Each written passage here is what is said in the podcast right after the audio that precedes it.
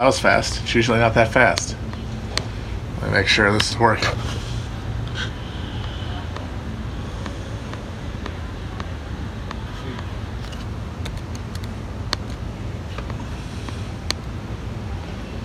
I gotta watch this PlayStation commercial first to make sure.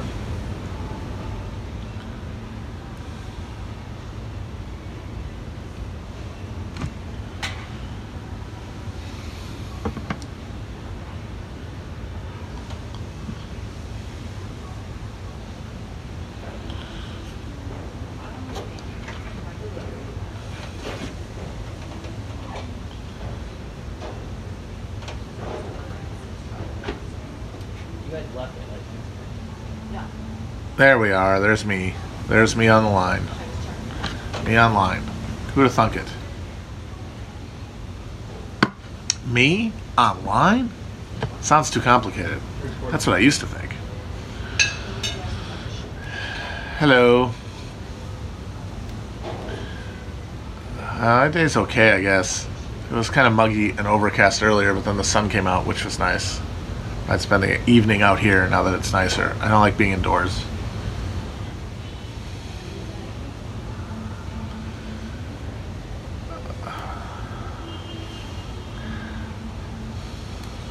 Yes, I'm going to teach you all to log off while you're on the computer, and while I'm on the computer, and while we're on all, while we're while we are all on the computer.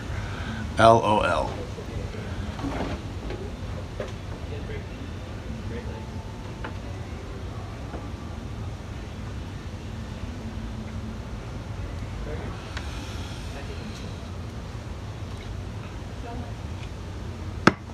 At the end of the day, everybody just loves being on the computer.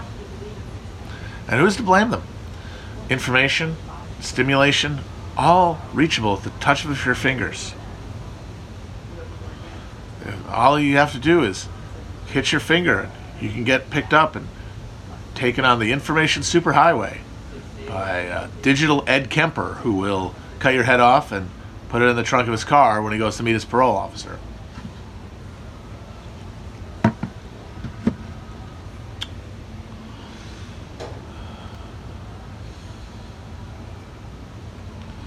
Shout out to the homie Matt, Matty Gaetz, who uh, is apparently doubling down on the idea that his that he has an adopted Cuban uh, son, which is pretty funny. And you know what? If if it's all true, sure, I would believe that too. Why am I going to disbelieve anything could happen in this world? I mean, yes, it doesn't seem likely. It seems more likely that some sort of weird perverted deal, especially given Gaetz's background. But you know what? Wouldn't it be weirder if it was true? And isn't the best understanding of this current moment that the weirder, the truer? So maybe he's 100% right, and he did adopt a Cuban boy who he has now raised, who was also a part of the House Page program, and who he referred to only previously as his helper. I do kind of like the idea that that he did have this son who he kept separate from politics, you know, for maybe for virtuous reasons. You don't want, especially since he's an unmarried man, people would raise eyebrows. He was like, "No, I'm going to save my beautiful young nephew son Hector from this Nestor from the slings and arrows of the outraged internet mobs and the sleuths and the investigative journalists and the fake news media." And then all it takes is one bad clip where he gets owned for not having a, a, a non-white child uh, to go like, actually, no, I do, and here he is. Uh, either way, it's funny. You you you win no matter what. Even if it's as stated and nothing he's saying is not true, it's still hilarious. This is my son and partner, H.W. Plainfield. That's funny. My son and helper. Prosperous little business. No, I would hope. I would like to see uh, Matty Gaetz could be the president. I could see that happening. I definitely have more faith in any of those weird mutant congressmen than in any of these nerd senators who are supposed to be synthesizing Trumpism into a coherent ideology. Like anyone in America gives a fuck about coherent ideologies.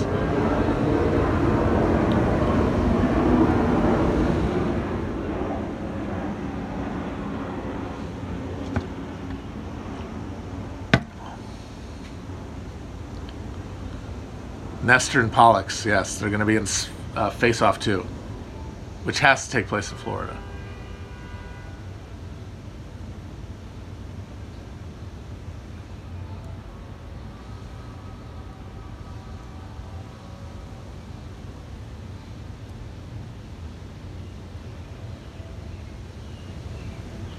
Uh, China India is pretty fu- pretty pretty pretty wacky, huh? Hand to hand combat on a giant uh, gorge, people falling in, like it, like fucking Temple of Doom, hitting each other with like metal studded rebar or something. Wild. Einstein famously said that I don't know what World War III will be fought, what weapons World War III will be fought with, but I know that World War IV will be fought with sticks and stones. And it turns out, nope. World War III also sticks and stones. awesome. I would love that, you know, because uh, obviously the conveyor belt for uh, economic growth in both India and China has broken. So their hope of like allaying social conflict through economic expansion is over. So why not just have a giant fucking brawl? Why not just do a Gangs of New York style showdown with like a million guys on each side and see who wins? You'd kill fewer civilians, and it'd be way more entertaining for everyone else.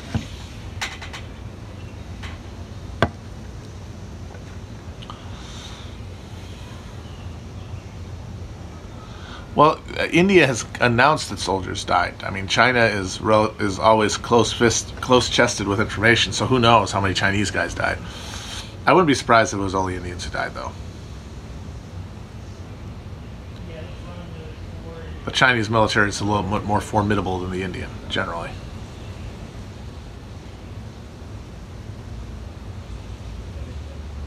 But uh, making Indians mad at China instead of uh, Muslims is probably good for their domestic Muslim population. Although you'd think that they could bond over their similar treatment.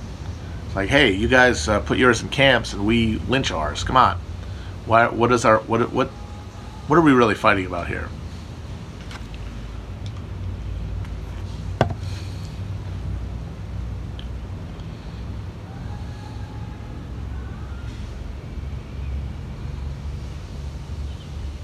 But I don't think it'll amount to anything. I mean, the fact that it's literally hand-to-hand combat indicates that there's some awareness of the the risk of escalation and that nobody's nobody's tipping over into it. So, remember when the India and Pakistan were going to go to war like a year ago? This stuff's not going to happen until it happens. Uh, and when, but no man knows the hour of the day of that.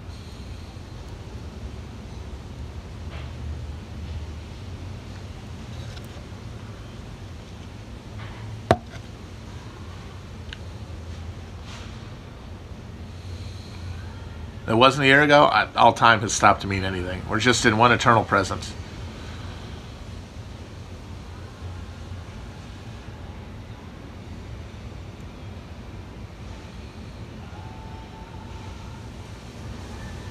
This is an interesting question. At what age did you become yourself?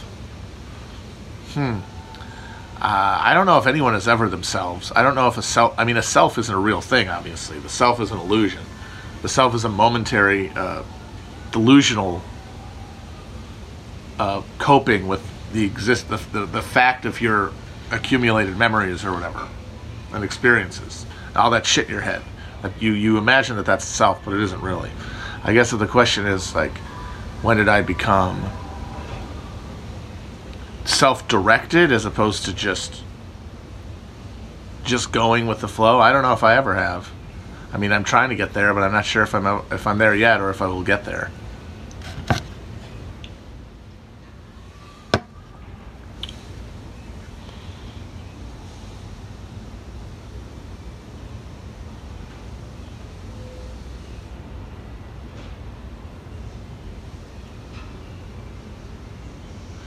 Uh, I would say that the, grill pilled uh, attitude towards death is that death is not black.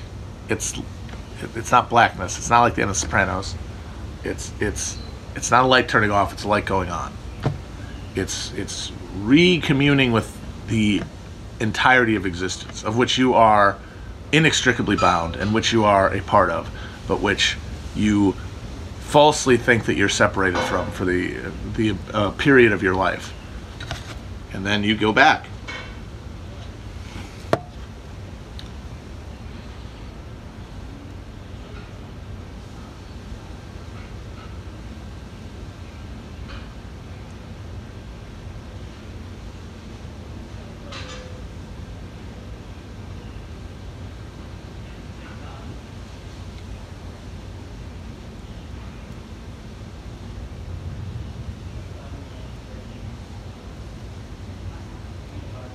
Virgil should be back. Um, I think I think he's he's back now. Uh, I mean, obviously it's probationary because we haven't talked to him in a while. So, but uh, he was good on the show on Monday. So, for now, he's back.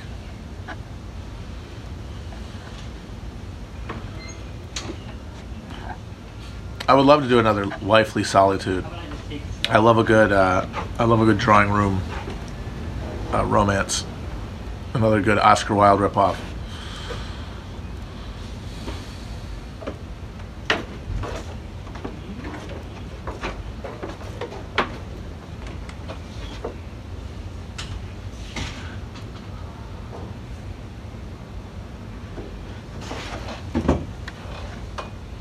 Somebody got mad at me for saying that Ohio is Serbia because they were insisting that Ohio is Germany. And they have one strong piece of evidence in their favor, and that is that Germany and Ohio are both weird in that they tend to, they avoid the tendency to have one very large city and then a bunch of smaller ones, and that they have a n- bunch of medium-sized cities and no one big one, which is the way which is also true of Germany, and which contrasts it with the rest of Western Europe. Uh, but I'm sorry. Uh, you can't get at that Balkan an- animosity without uh, without Ohio being Serbia. Matt, have I ever taken? Have you ever taken psychedelics? Uh, yeah, yeah, I think, and I have.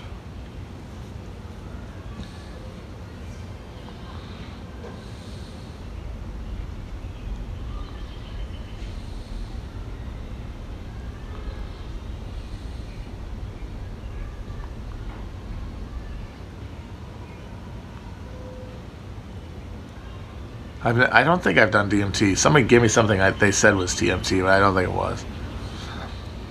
I've had ego death before, but not through DMT. And I'll tell you, that's something.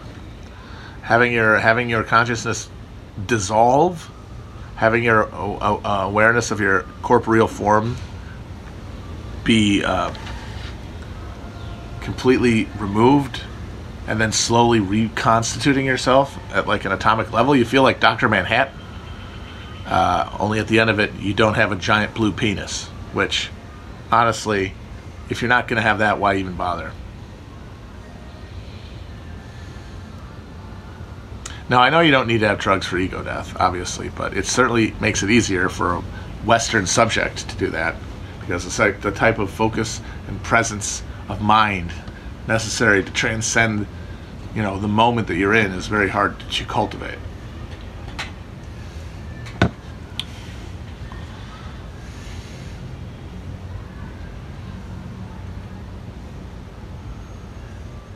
I'm trying to meditate. Yeah, I'm. I'm not really getting any better at it. Uh, just in terms of you know being able to kind of clear space in I had, but I want to do more. I would like to like do a with other people, you know, in some way. But right now, I just still feel like I'm stuck in this weird limbo where it's like the the, the quarantine seal has been broken, but the the illness certainly isn't gone, and people are still aware of it. And public gatherings are weird. I don't know. This whole moment just feels so odd, so singularly weird. Like everything at once, and then nothing also.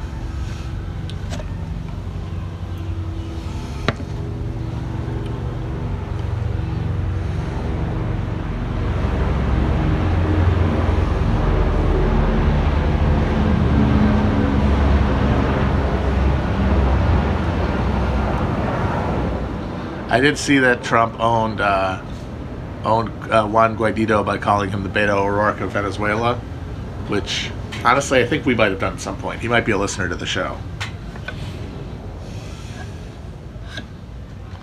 The tracksuit is uh, is still there, but it's warmer now. I wore the tracksuit because it was the spring and it was chilly, but now it's it's it's warm. I always got to keep minimal layers during anything after mid-May due to just overwhelming sweating issues.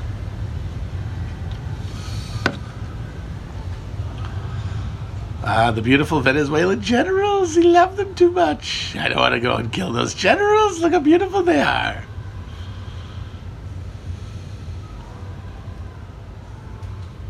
I do like that Bolton wrote this whole book to try to discredit Trump as a idiot uh, dilettante who's not serious about foreign policy.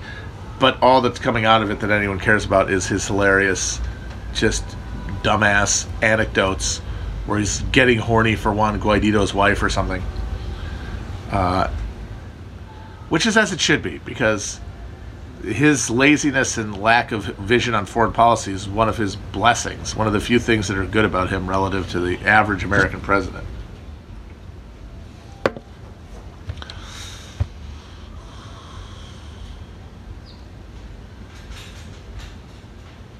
The Elton John thing was very funny. You can imagine him trying to score with like Tiffani Amber Thiessen in the early 90s with that move.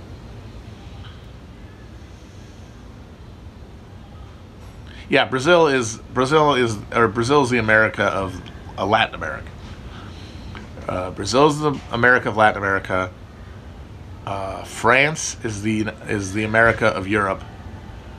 Turkey is the America of the Middle East. Still not sure the America of, Ch- Ch- of Asia is. That was a little tougher.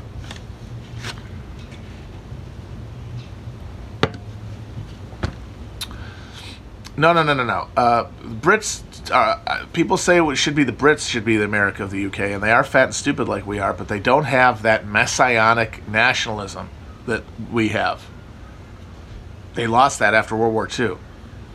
We, uh, the French have a vision of themselves and a vision of their country that is very similar to ours in terms of its its delusional uh, uh, narcissism. India is probably the United States of Asia, yeah. But it, it breaks down there because you've got, you know, it's the difference between the the, the colon, uh, it's development different, like development levels and stuff are, are different. It's harder to compare.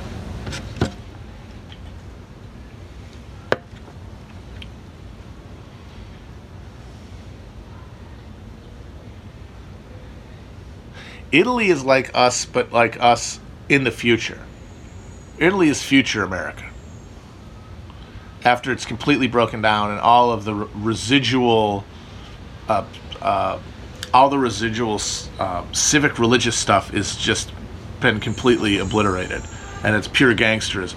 And we're certainly on that trajectory. It won't be long, but I think there's still a few more years where we're still France.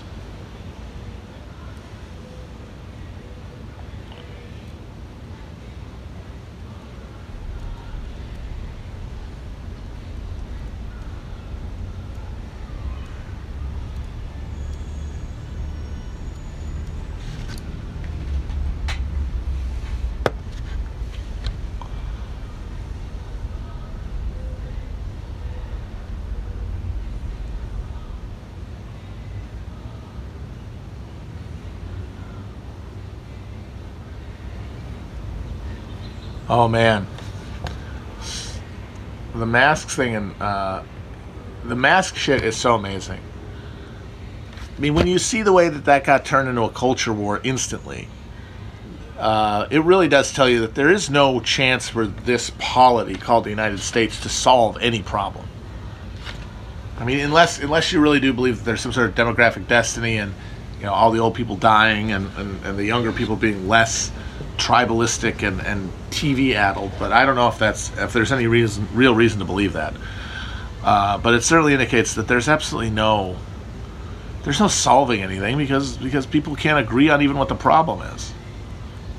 And and, and not even talking about it in abstract terms, in terms of like a concrete crisis moment, like a fucking viral pa- uh, pandemic. So now you've got mandated masks in California, but then the governor of uh, Oklahoma, I guess, is telling cities that they won't get uh, state money to combat cor- coronavirus if they mandate masks. So it's it's fun. It's like the five obstructions with federal government, with uh, with city governance. Here, good luck.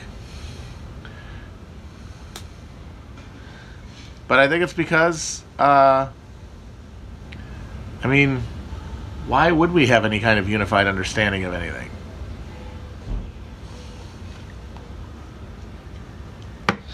Every force in our culture is, is towards towards not just atomization socially, but atomization epistemically, Ap- atomization of point of view. Whatever. One of those one of those corn states, corn and fossil fuels. Nebraska. There you go. The one that's uh, the one that's governed by one of the guys who owns the Cubs.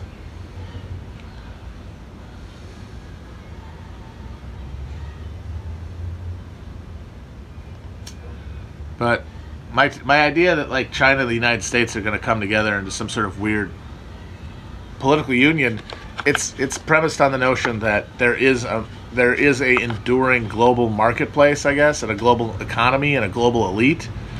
Because if that's the case, and and, and a maintain a global capitalist system, if that's the place, you're going to have to start finding more and more points of uh, efficiency to to focus on in order to make up the loss of profit from the general decline of the rate. And that's going to mean replacing the competitive state framework between two big chunks, two big, huge economies, the world's two biggest economies, that essentially work interdependently one another in practice, but are uh, politically separated. That creates a whole bunch of inefficiencies that over time are going to become less viable if they want to maintain capitalism. So there's going to have to be some sort of free trade uh, framework between the two countries, and that can only work where, in a situation where there's been a some sort of political um, modus vivendi. The only alternative to that would be some sort of war between the United States and, and China, which is not impossible, I guess, but uh, seems to me much less likely. The big thing that just concerns me is not even about China. It's just I mean, we're going to see half a million dead from COVID within a year, right? I think that's pretty assumed now. And that just doesn't happen, you know? Like, you don't just forget about it. You might even think you forget about it. You might stop talking about it. But the reality of that many deaths doesn't go away. And the need for someone to pay for it doesn't go away either. And if there isn't some sort of conflict with an outside force that we could blame this on, China being the number one culprit, and I don't think there will be, uh, then we're all going to take it out on each other. That's the only alternative.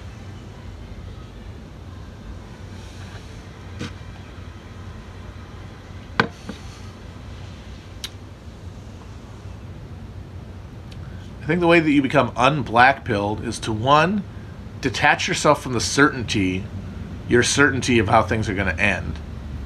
Because you don't know. Nobody knows. Sure shit nobody on the internet knows. I don't know. No man knows the hour of the day. And the reality of that is freeing.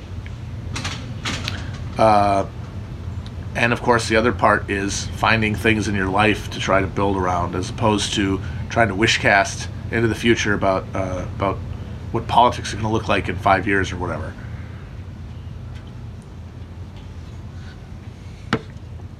Because there's no way to know, and all all fixating on a, a doom outcome does is give you permission not even to stop thinking about it. That's the worst part about the whole black pill thing.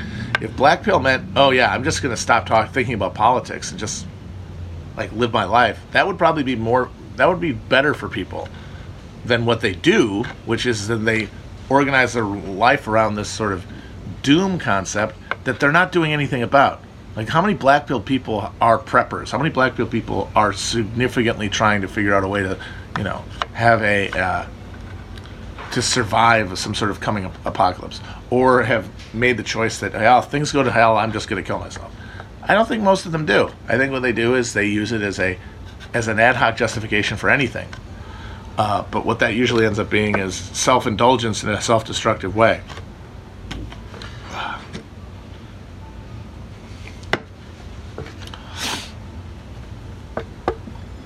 I think having a kid, honestly, people ask about having kids. I think having a kid is a good uh, antidote to the to, to black pilling because you have someone you have to be there for, and you have someone you have to imagine a future for.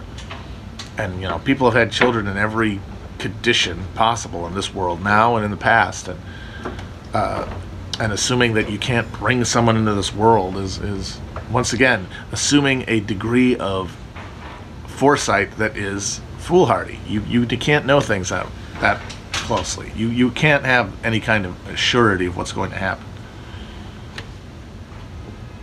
And even if it happens, the idea that there's going to be some sudden apocalyptic culling of human life seems very unlikely.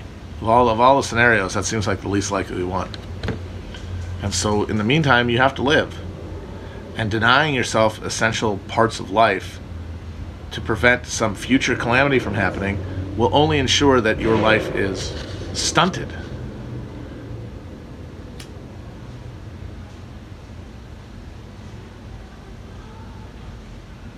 Has there ever been a realistic? Uh, ooh, this is a good one actually. This this I can say something I would want to think more about. Uh, has there ever been a realistic and satisfying solution to nepotism? Uh, okay.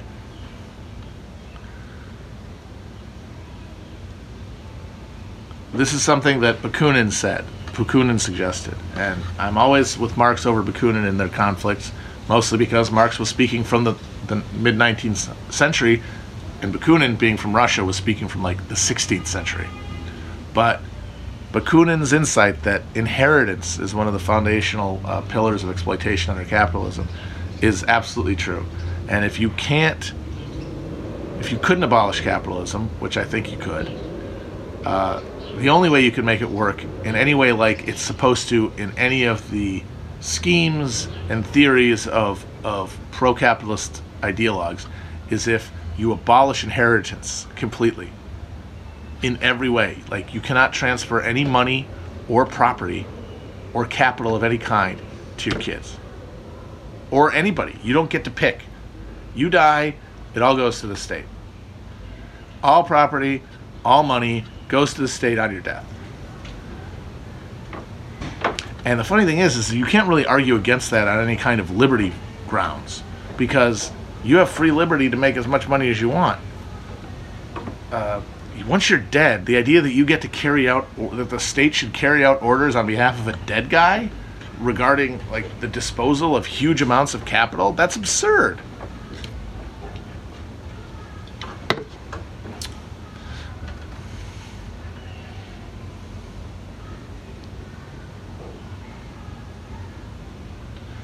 So if you wanted to get rid of nepotism, uh, without abolishing capitalism. Good first step would be just making it impossible for people to inherit. Wouldn't that lead to people spending all their money before they died? Okay, what's wrong with that? Builds the economy.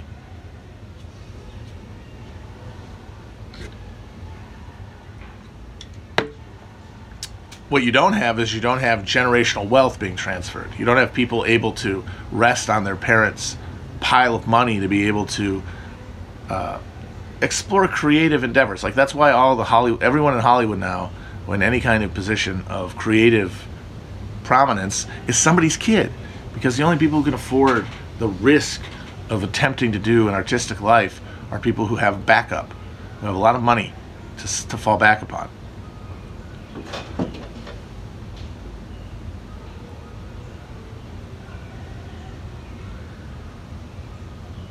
And if you didn't have that, then maybe it would be less reproducing of of uh, of wealth the way it is now.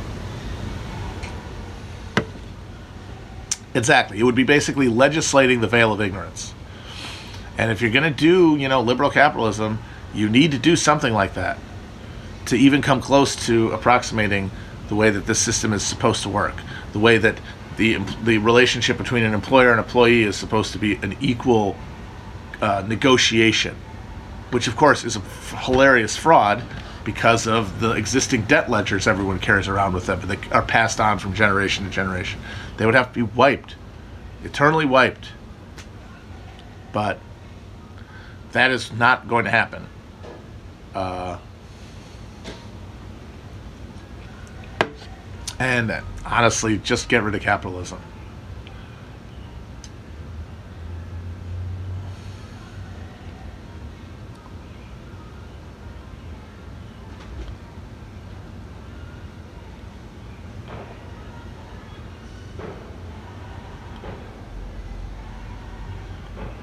Why do the British people get mad when their celebs dodge taxes and we don't? Well, the important thing to remember is it doesn't change anything that they get mad about it.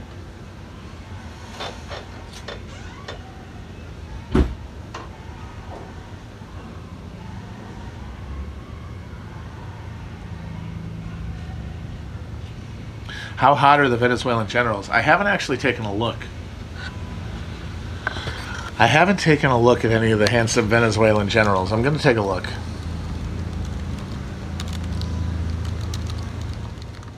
All right, I'm going to see some Venezuelan generals here.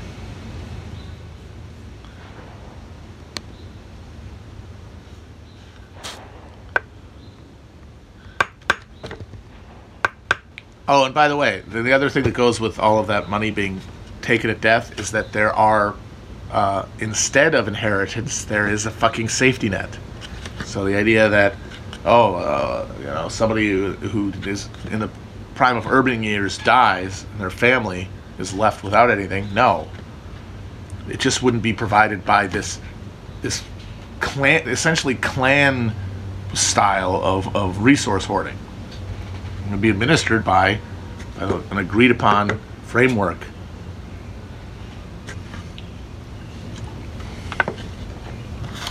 All right. Uh, does anybody know any uh, Venezuelan generals I could look up? Because. All right, I'm going to the Wikipedia page for the Venezuelan generals. All right. Uh, it looks like the guy in charge is Vladimir Padrino Lopez. I'm going to take a look at him you know, he's not that bad looking. Uh, kind of, he's got the Silver Panther, uh, sort of a George Clooney thing, kind of like an, a less attractive Clooney. He's okay. I don't think he's as handsome as our generals. I'll tell. I'll tell you that. I think our generals are much more attractive. and then there's Admiral Remigo Sabalo. So let's check him out, or Sabeo rather. He kind of looks like Curtis Sliwa. Uh, yeah, he's all right. I mean, I gotta say, I've seen more handsome generals. Not gonna lie, I've seen handsomer generals than what Venezuela's working with. They're no Joe Sestak, I'll say that. But then again, the admirals always were more handsome than the generals.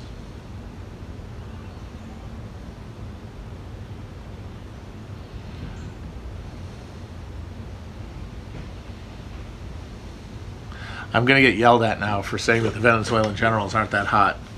I'm betraying critical solidarity with the Venezuelan Bolivarian Revolution by not saying that their generals are the hottest of all time.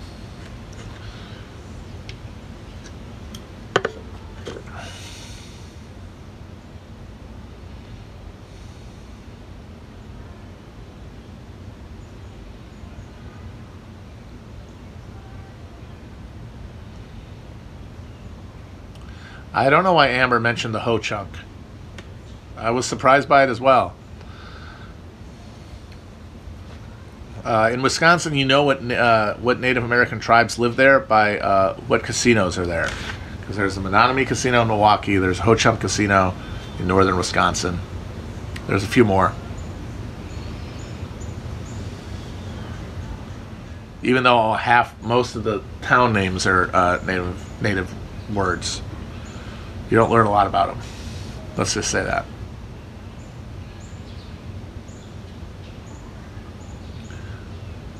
People keep asking when Biden's going to announce his VP pick, but they generally don't do it historically until right before the convention.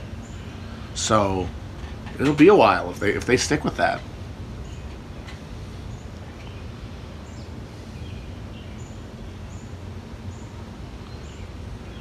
I've never been to Foxwoods. No, I've been to the Menominee Casino in uh, in Milwaukee though.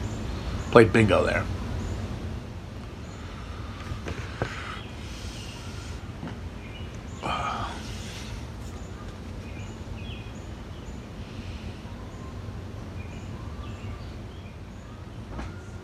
Yes, Lac du Flambeau.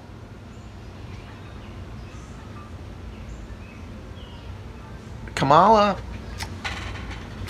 I think I think I think Kamala's a safe choice, so that's probably who they're going to go with. Because they're looking at those polls and they feel like they got this thing in the bag, so they're going to do the uh, lowest risk maneuver they can, and a and a presidential campaign vetted uh, senator is a good one, even though nobody likes her. She doesn't excite anybody. Just like Kim, Tim Kaine, they figure they don't need that. And honestly, they might be right. I mean, the, the way things are looking now, I really don't see, barring a complete collapse by Biden in, like physical and mental, which I think they're going to keep him zapped up on enough anticoagulants and uh, giving him like ground up rhino horn and adrenochrome and and donkey tranquilizers that he will make it through. Although I do kind of think that he will not debate Trump. I'm, I'm, I still kind of have a, have a have a feeling that there's no way we get the Trump Biden race that we all want, or the Trump Biden debate that we all want. So I was for a while thinking that Trump wouldn't debate Biden, but I think he will because hey, Sleepy Joe, it'd be great to own him. Biden, I think, has a real danger about well, what if he has like a pants shit moment? What if he has a a real wool gathering like Stockdale in '92 thing where he just kind of clips out? That could genuinely risk him. So maybe they figure out a way to say we're not debating Trump. We're not going to platform this fascist. Like think about that. If Biden said in September we're not going to debate because we don't want to platform this uh, this fascist monster, how would the how would the media respond to that? They would say he's right because how can you argue after having spent four years making that argument about platforming? How do you say that he's wrong, especially if you're rooting for him? You don't. He would get he would get off. He would get a media reprieve for being the first pres- presidential candidate since uh, I think Nixon to refuse to debate. All I know is there's no way we get it. There's no way we get a great debate like that. Either they switch him out somehow because he's he's literally dying, or or he cancels them. I just can't imagine. I guess. Oh God, there's one more even worse option. One more even more depressing option. And honestly, now I'm thinking it's more even likely than that is that they do debate and it sucks. They have a debate and it's just boring. They both read from the prompters. They hit their cues. None of them go off on tangents. None of them start really riffing on corn pop or hanging out with Cheryl Tiegs at the Model Cafe, and it's it's just another political uh, debate. That would be the uh, and that would be the grimmest possible outcome, and that's why that's why I think it's probably going to happen, more likely than anything, and that's why we're not going to get the, the the Sons debate as much as that would be amazing. Trump Don Jr. versus Hunter that would be that would be truly transcendent. Maybe in four years when Don Jr. runs for president, and then maybe Hunter can run against him. Because we know Hunt, Biden's only going to do one term. Maybe he anoints his son as his successor, like he wanted to do with Beau. Maybe he just says "fuck it." He's 82 years old. He just leers it up and goes, "Here, we're giving it to, we're giving all that shit to, uh, we're giving the patrimony to Hunter." That would be great. That would be wonderful. We would love to see it.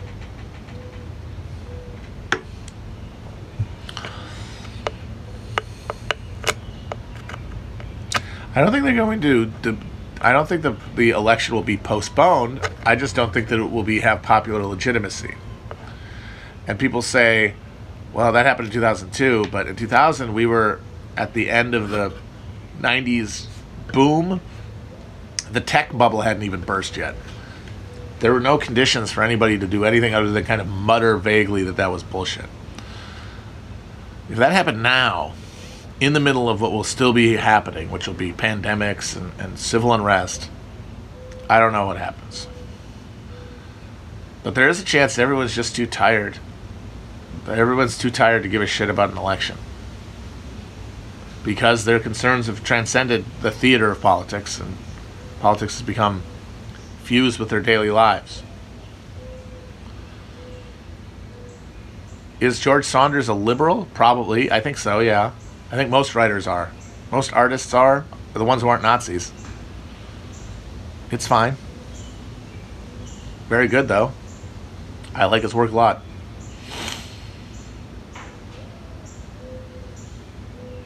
What happens? Yeah, what happens if turnout is less than 50%, which I think could very well happen? Uh, nothing. Although Virgil, we'll, we'll be talking in an episode soon about this. Virgil is, is very convinced that there's going to be like a big surge in turnout uh, in November uh, because all all the people who who are sort of constitutionally liberal or left or anti-republican who kind of pay, tuned out in 2016 are going to fucking like make voting this time a priority. Uh, and you know maybe. I have no idea. I have i've given up prognostication on that that kind of thing. We'll probably talk more about the senate because the senate's pretty interesting. Got a lot of toss-ups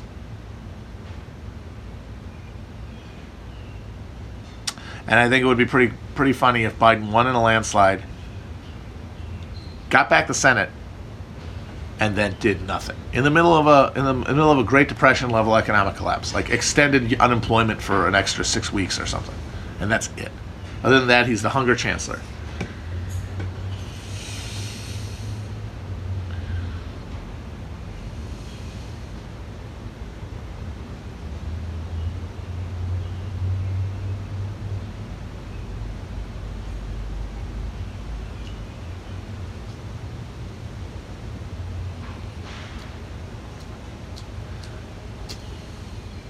I'm I'm glad Booker is doing better than uh, McGrath, and I hope he beats her. But mostly just so that in the unlikely event that you have some sort of massive wave election, an unprecedented big surge, which once I let's say, like I said is not unheard of and not impossible, that McConnell could lose, and in that situation, you want a better person than McGrath certainly to be the potential beneficiary of that.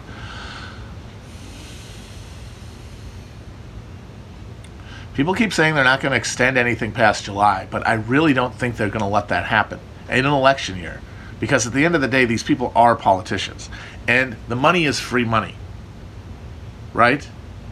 There's no real extending unemployment, extending the checks. It's not really, and other than like in, in a vague sense of offending, uh, uh, uh, sort of, uh, in offending like the mores of, of the, the, the, the, the the manners of Washington and their weird fixation on deficits and stuff, uh, it's not actually going to cause any real conflicts. And it's going to be what the business community is going to want because you need to have fucking consumer base to have a consumer economy. So people need money. And you can just print more. There's no inflation right now. So the idea that they're just going to say, no, we're not going to extend anything at the end of July, and we're going to precipitate after we've already seen this massive wave of, uh, of civil unrest now. It just doesn't seem i don't understand what would stop it from happening. And the only thing people have been able to tell me is well they want to make some sort of evil cruel point. No they want to get reelected. And their their bosses want to make money. And that's going to depend on there still being a united states which might not happen if you stop paying people in july with a covid once again out of control what they're going to do, though, is they're going to wait until the very last minute to do it. They're not going to do it until until it's the midnight of, so that it's on their terms. Anyway, maybe I'm wrong on that, but I just don't see what would be the the material intercession that would prevent them from just cutting more checks to keep the economy from completely collapsing. I mean, it's a fucking election year.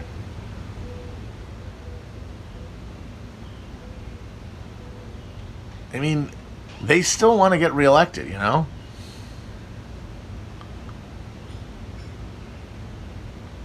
Yeah, exactly. July 31st at 11:58. They'll like put through more checks because they don't want anybody to get used to it.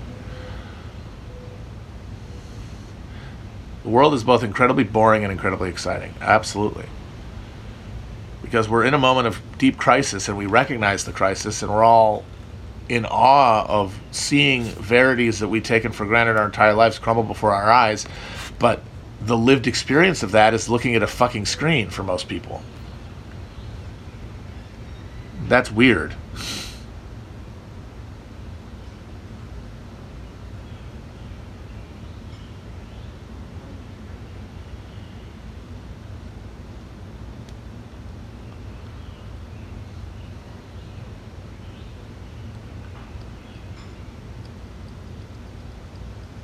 Their base will yell at them. They love money. Everyone loves money.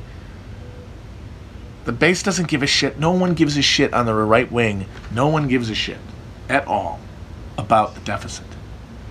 No actual conservatives, except for like, a few cranks. Certainly nobody, nobody in government, and very few people who vote actually care about deficits.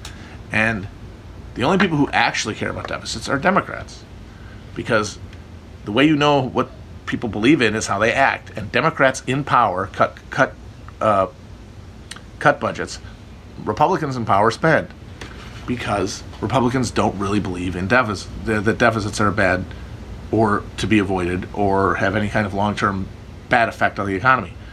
And I think the reason for that is that Republicans also believe in this country more, as in they believe in the endurance of American military and political influence and economic and, and industrial and all that. They believe that America will never not be the first among equals of world powers. And as long as that's the case, there really is no danger of some sort of uh, debt crisis in America. Because who's going to call it in? On behalf of whom? As long as America is the dollar denomination for uh, the dollar is denomination for the world uh, energy economy, and as long as the U.S. military is the guarantor of market stability everywhere in the world, there's going to be absolutely nobody to tell us we can't borrow money anymore. Because if we need it, then that means this country needs it to stay up, to stay open, and they need the country to stay open. And they and, and Republicans believe that deeply. That, you know, as part of the armature of their ideology, that America is this enduring internal creature. Uh, they lie and say otherwise because you know they they want to game it to their advantage and they want to use it as an excuse to not fund social programs and to maintain wealth disparities. Democrats, on the other hand, I think are more skeptical of America's enduring role in the world, and they think there is a there is a situation where these debts could get called in, and so you should be wary about running up too much.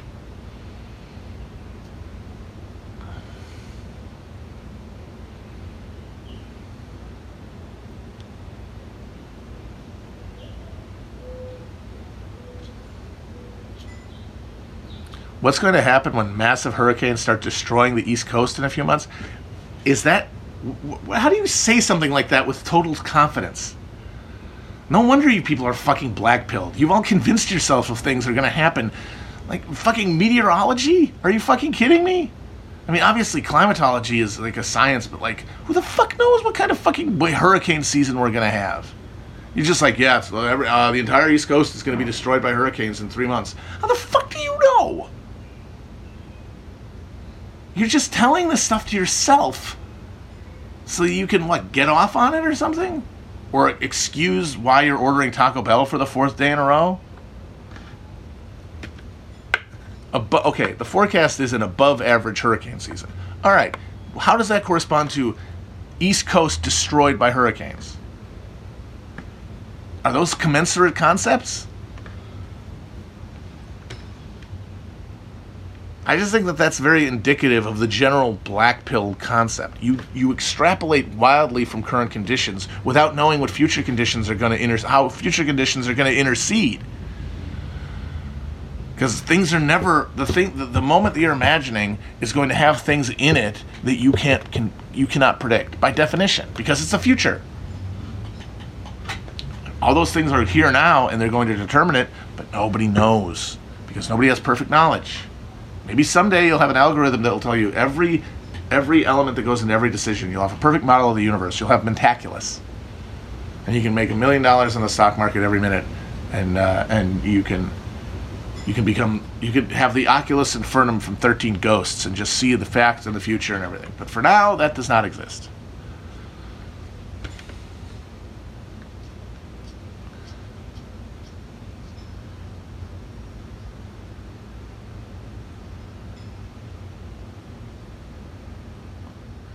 If I had five minutes with Trump alone, what would I do with him? I'd probably make out with him. He would freak out. It'd be hilarious.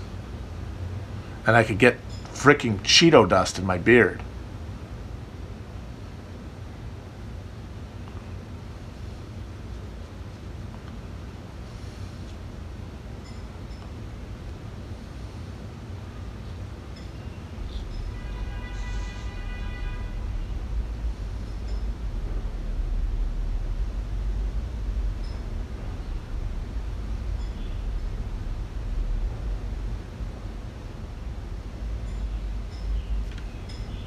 The worst job I ever had was uh, one I had briefly.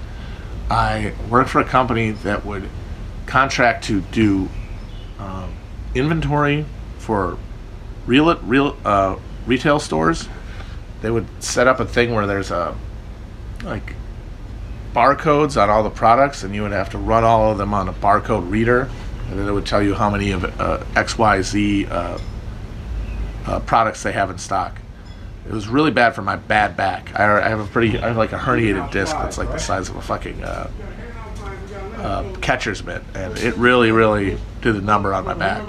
I had to quit actually because it was, I would come home and I couldn't move.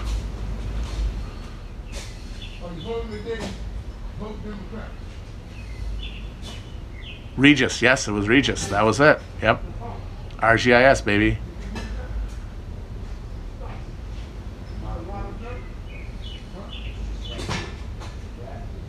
Oh man, barcode Satanism was so cool. That the movie Naked talks about that. David Thewlis has a whole thing where he talks about the the, the barcode thing. I don't know. The whole the whole revelation seems so cute now. That was that was literally millenary movement, like the whole left behind evangelical notion. Does anybody believe that anymore? Do even evangelicals believe that anymore? I don't know.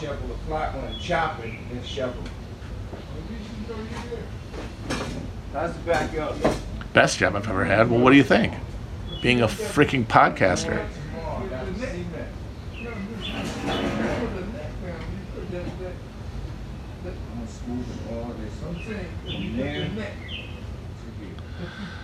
I'm sure they still believe that stuff, evangelicals, but it certainly doesn't seem like it has as much of a cultural uh, imprint as it used to. What I'm gonna do, what I'm gonna do is break up rocks before my concrete heavy. Yeah, break up rocks.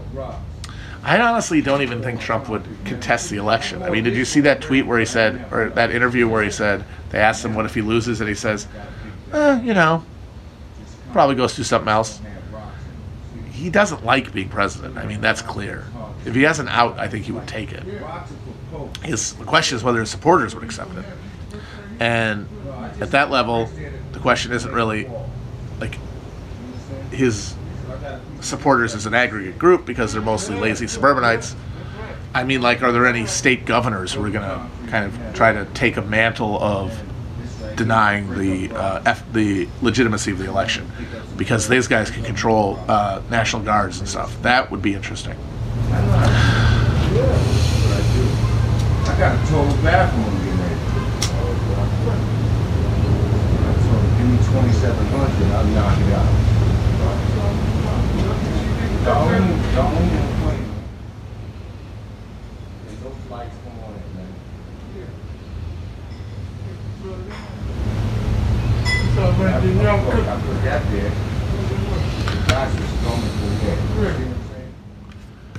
all right, someone says, I am less sure about extended unemployment. I think it's philosophical. Nope. Nope. Philosophical, schmilosophical. They want to make money. All the ideology stuff is, is, is trellis. It's all it's all uh, it's trellis, it's ivy, it's it's decorative. And you can't make money if there's no economy. And we're already seeing an uptick in the unemployment now, even after the, the bounce back. Uh, and the, the degree to which spending is completely correlating to uh, access to this federal money means that its absence, especially in a, mo- in a time when you've lifted uh, protections for renters and stuff like that, I just don't see this percentage in it, I guess is my thing. I think anybody who's talking about these things ideologically and says, oh, this goes against X, Y, or Z principle is missing the point. They don't have principles.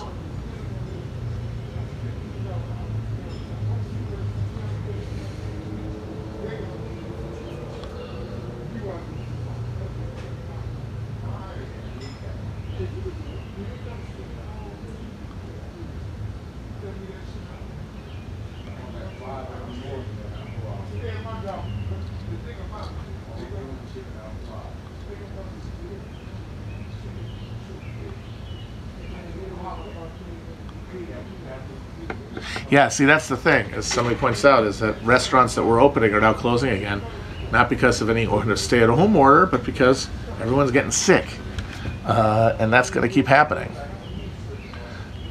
And even the even the even the psychic rupture of the of the quarantine mindset isn't going to change that.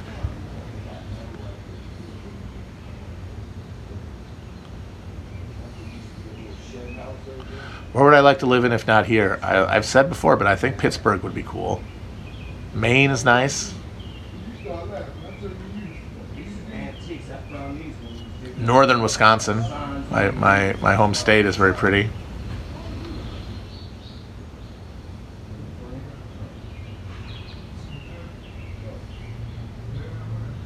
you catch it in the park. Let's fix this tomorrow, I ain't worried about it. You start laughing, I tell you, I tell you, man, look, go in, you do my man like that. Syracuse is terrible. I'll keep that in mind.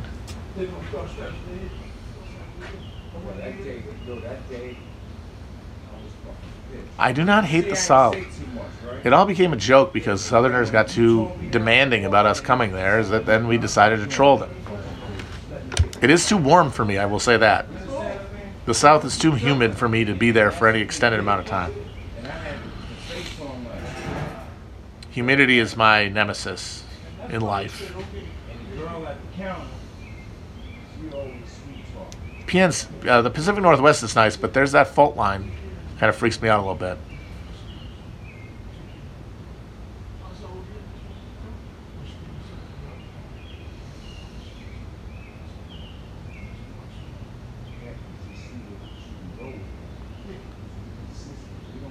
Florida is one of those states where I honestly cannot believe anyone even ever goes of their own volition. Absolutely baffling to me. Just the air dense and thick slabs of, of, of condensed hot water that you're just kind of swimming through. T shirt shops, palm trees, every, everything that was naturally beautiful just bulldozed under to create subdivisions for dying uh, old people. Grim. Grim. No, thank you. Palmetto bugs, flying cockroaches. No, thank you. Check, please. Matt Gaetz. No, thank you. Rick Scott. Good lord. You guys have fucking elected Skeletor to that governor and senator. Come on.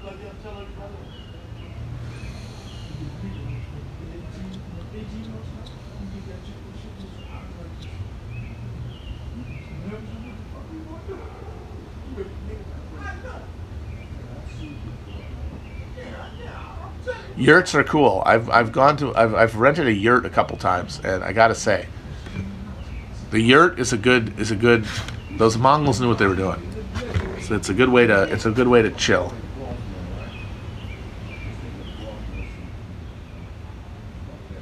Now, okay, they might set, they might reduce the amount of money they give people. I wouldn't be surprised at all if they did that, uh, and then see if it's enough. And if it isn't, throw some more. But I can see them definitely like tacking back on the amount that they give. Uh, but it, there's still going to have to be another. There has going to have to be another tranche of dispersed monies.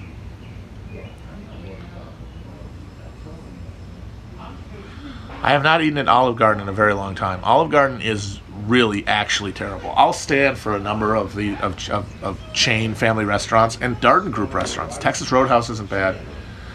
Outback's Outback's okay. Um, Red Lobster is pretty good. I mean, especially if you're not close to the coast, it's not bad. Um, Chili's fine. Applebee's okay, but Olive Garden is dreadful. The only good thing at Olive Garden are like the fucking calamari and the breadsticks. That's it. The idea of eating an entire plate, like an entree at Olive Garden, genuinely nauseating. like I, that's one of those situations where I would have to be paid to go there. Because yeah, I could have apps at Olive Garden, but I am not sitting before a plate of their pasta. Oh God, the portions are so big. Oh boy, I'm getting nauseous just thinking about it. And I haven't even eaten dinner yet.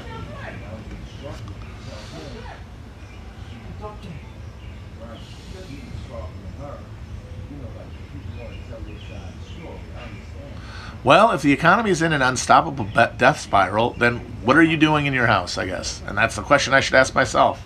What are any of us doing? I'm cooking a little bit. I'm grilling, certainly.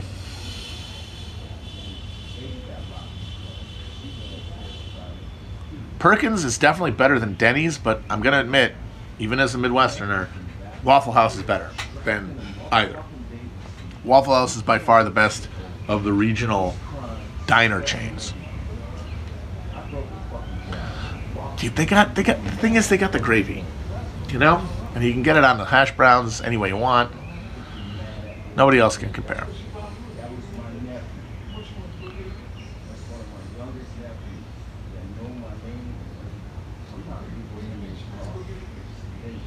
Terry Shelby pulled up, right? He was like, called triple A. He said, "We gonna take like 45 minutes." Poor Bill Oakley. I would love to talk to him again, but he's been having to just like eat food that people made him and make his own burgers since quarantine.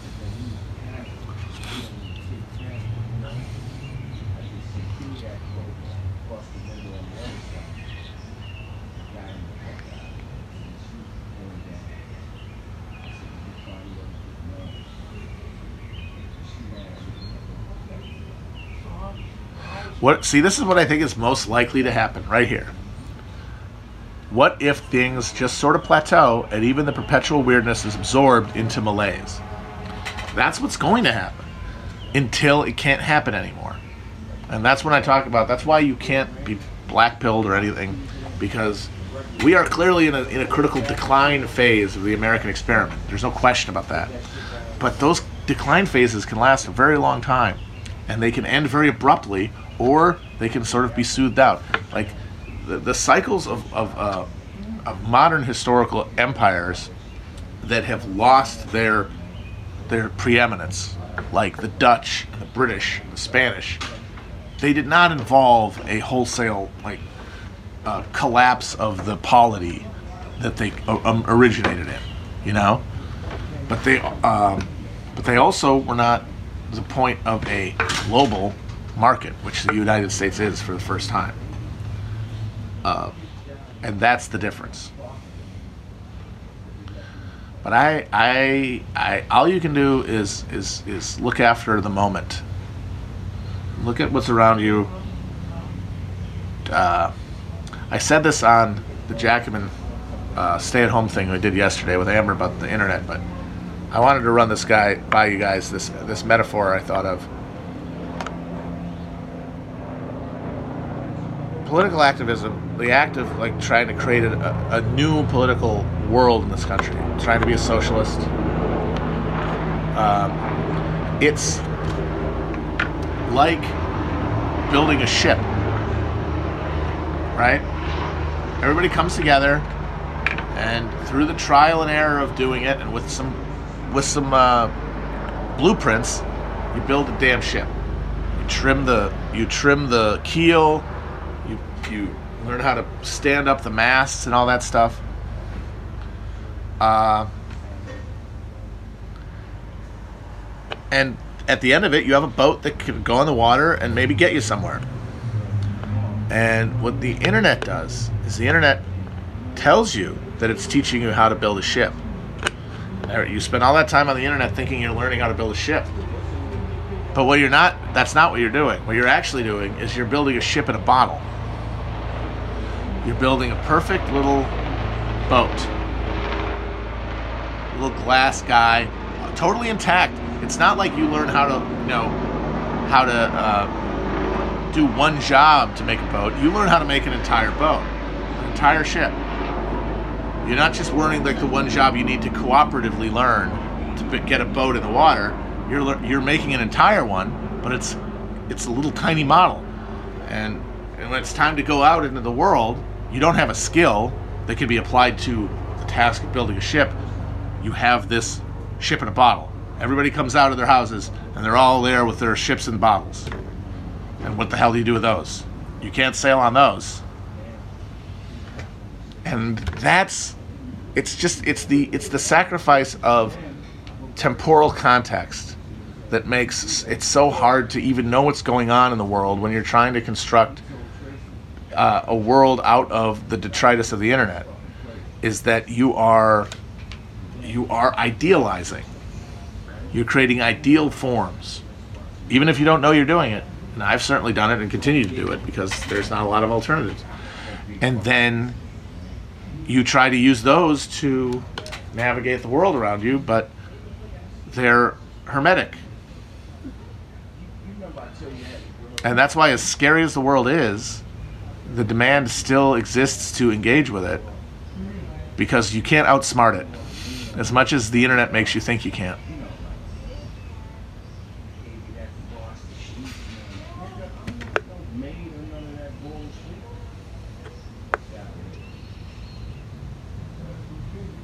All right guys. Uh, i'm gonna go. Uh, i'll ask one answer one question before i go. What kind of crazy new deal public works project would you like to see? The obvious answer is trains and that's a good one. Uh, but i don't know. Maybe zeppelins would be even more fun. Zeppelins charging stations and, and zeppelin paths all the way across the country. A stately and refined way of travel through the skies. Zero emissions. And it's less uh, infrastructurally intensive than building railroads would be. There we go. Let's catch you on the flippity flop.